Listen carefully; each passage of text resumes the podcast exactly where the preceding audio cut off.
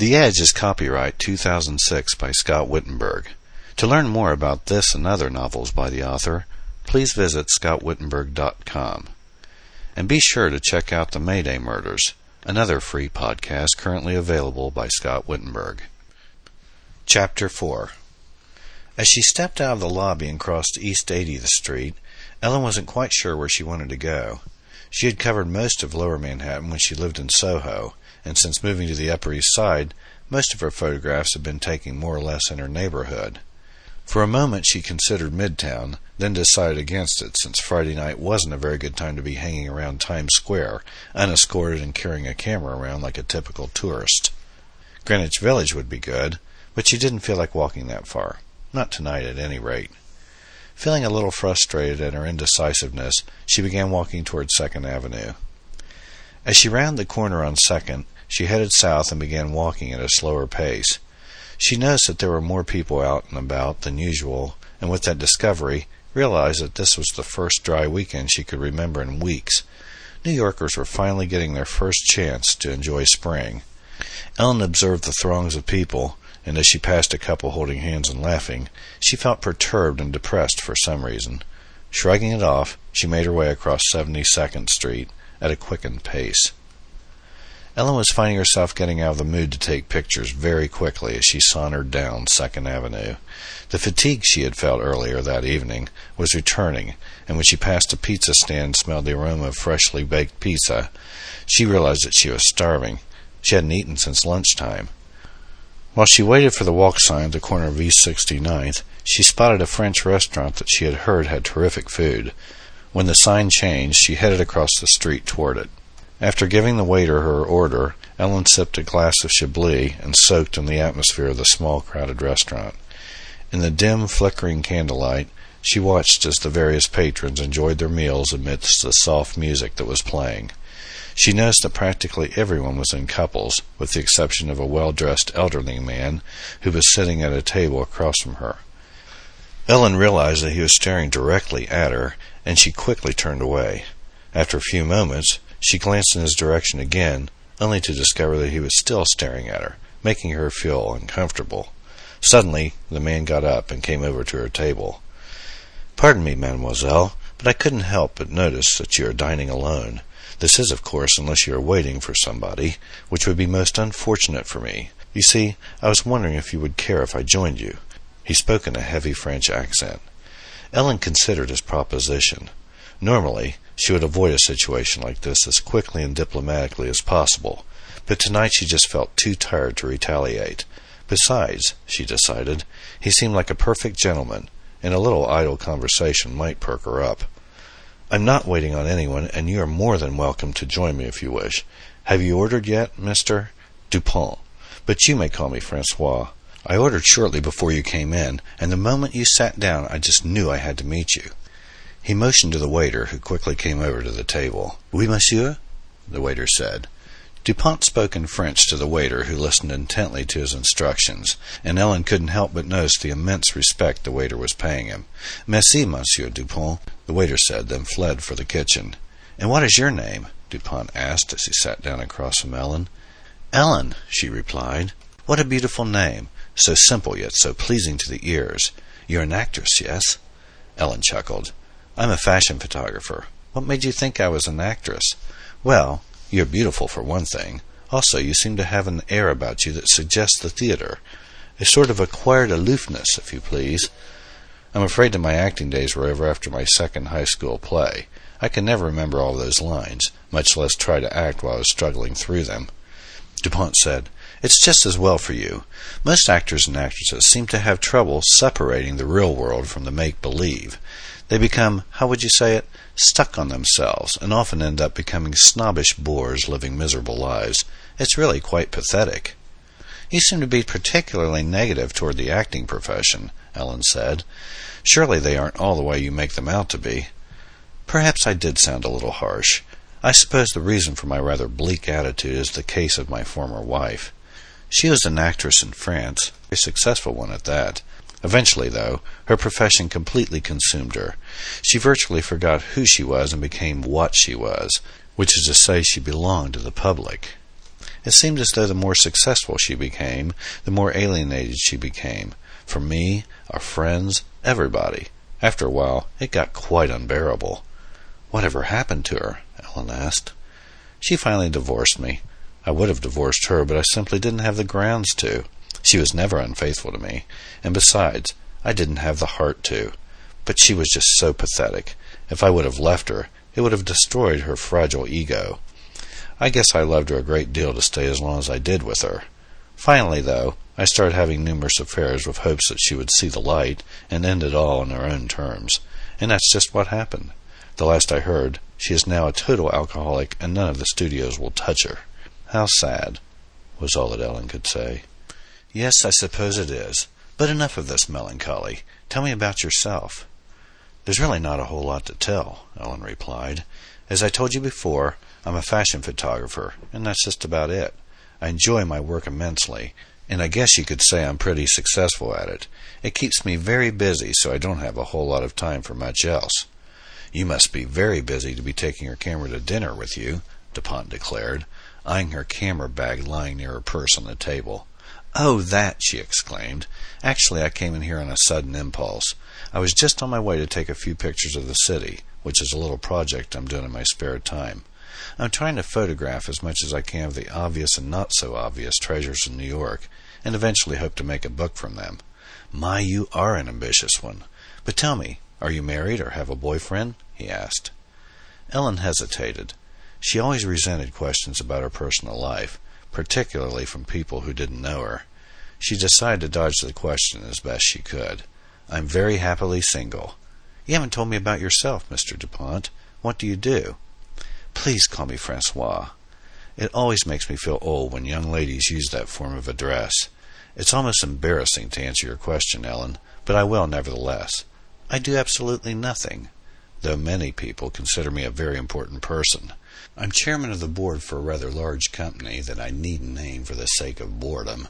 I've been wealthy my entire life, and you might say that I resent it, though there is little I can do about it.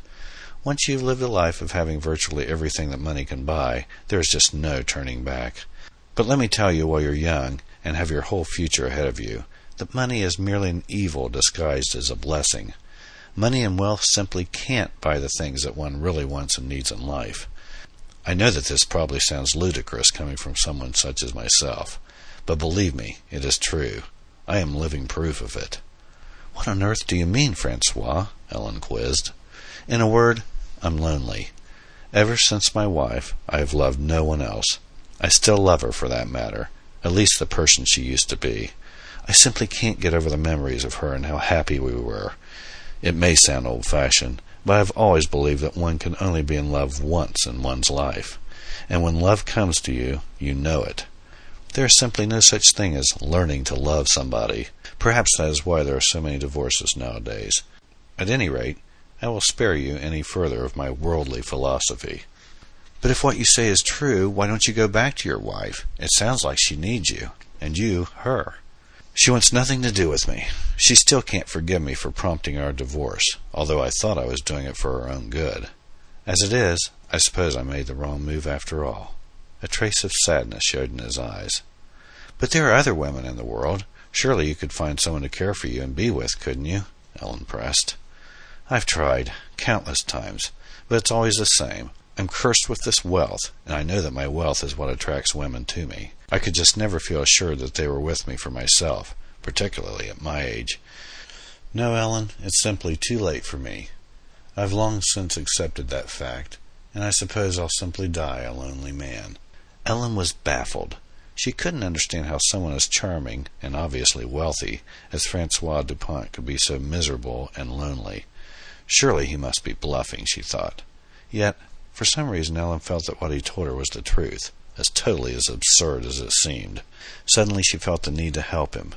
But how could she help someone who had everything, or at least almost everything? Is there anything I can do to help, Francois? she finally said. DuPont chuckled. Ellen, my dear, you have already helped me just by sitting here with me and listening to an old man's woes. You know, you remind me a great deal of her, my ex-wife, that is, when she was a young and vital young lady. That's why you caught me staring at you earlier. The resemblance is uncanny. He paused for a moment before continuing. There is something you can do for me, Ellen. You can promise me that you won't let your career take over your life, as it did hers. You are a very beautiful and sweet young lady, and I should like to think that you will always be happy. Will you promise me that, Ellen? he asked, his eyes fixed on her. Ellen considered his odd request and smiled sweetly at him. I promise, Francois. Splendid! he exclaimed triumphantly. The waiter came with their meals, and as they ate, Ellen spoke about her pet project and her plans for the future. Throughout the conversation, DuPont realized that Ellen never once mentioned a boyfriend, or any friends at all for that matter, which he thought peculiar. He decided that she was perhaps going through some kind of phase, but he still couldn't help but detect a sort of emptiness and alienation that emanated from her. Furthermore, whenever he queried her about her personal life, he noticed the way she would change the subject abruptly or avoid answering him altogether. He didn't want to appear as if he were prying into her affairs, so he thought it best not to push her, although the temptation to do so was very great at times. After they had finished their meals and he was paying the check, DuPont was left with an almost overwhelming feeling that Ellen was keeping a tremendous amount of troubles locked up inside of herself. The couple went outside, and as they stood together on the sidewalk, Francois gently placed his hands on Ellen's shoulders and stared directly into her eyes. It has been a splendid evening, Ellen. Perhaps we may do it again sometime. Oui? I would like that very much, Francois, Ellen replied. Do you have a number I can reach you at? Better yet, I'll give you one of my business cards. Ellen found a card in her purse and handed it over to Francois. Thank you, Ellen. I have enjoyed your company immensely, and I must commend you for putting up with my idle chatter so graciously. I hope I haven't been too tedious. Oh, no, Francois. Quite the contrary.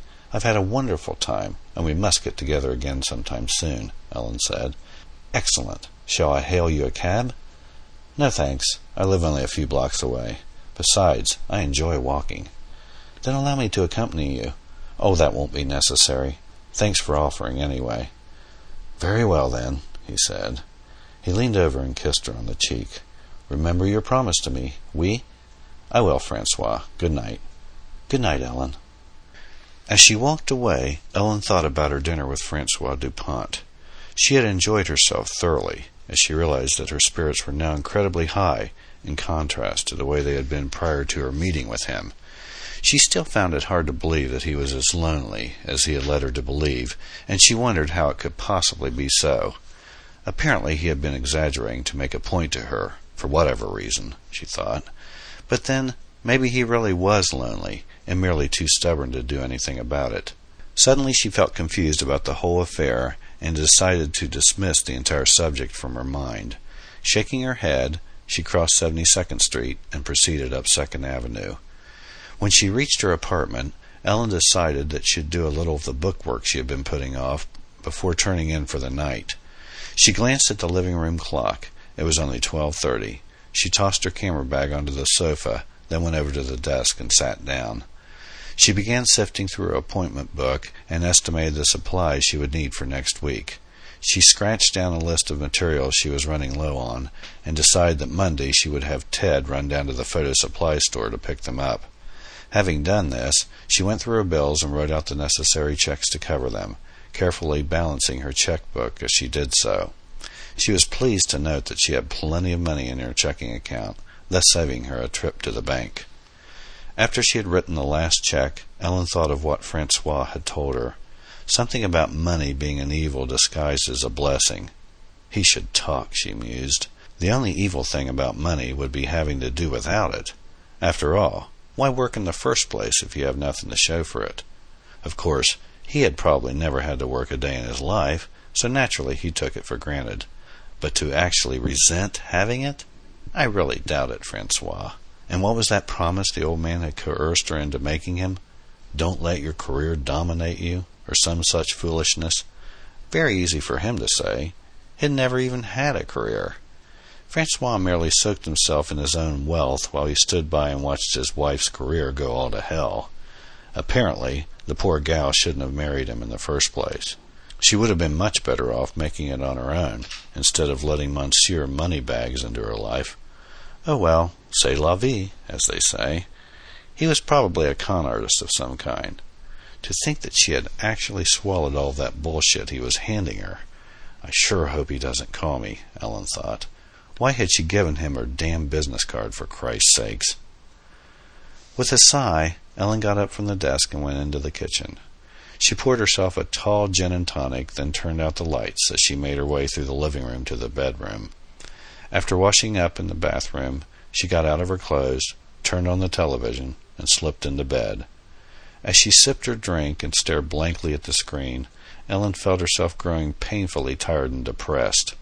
She was grateful for her weariness, though, and decided that she was certainly tired enough to fall asleep.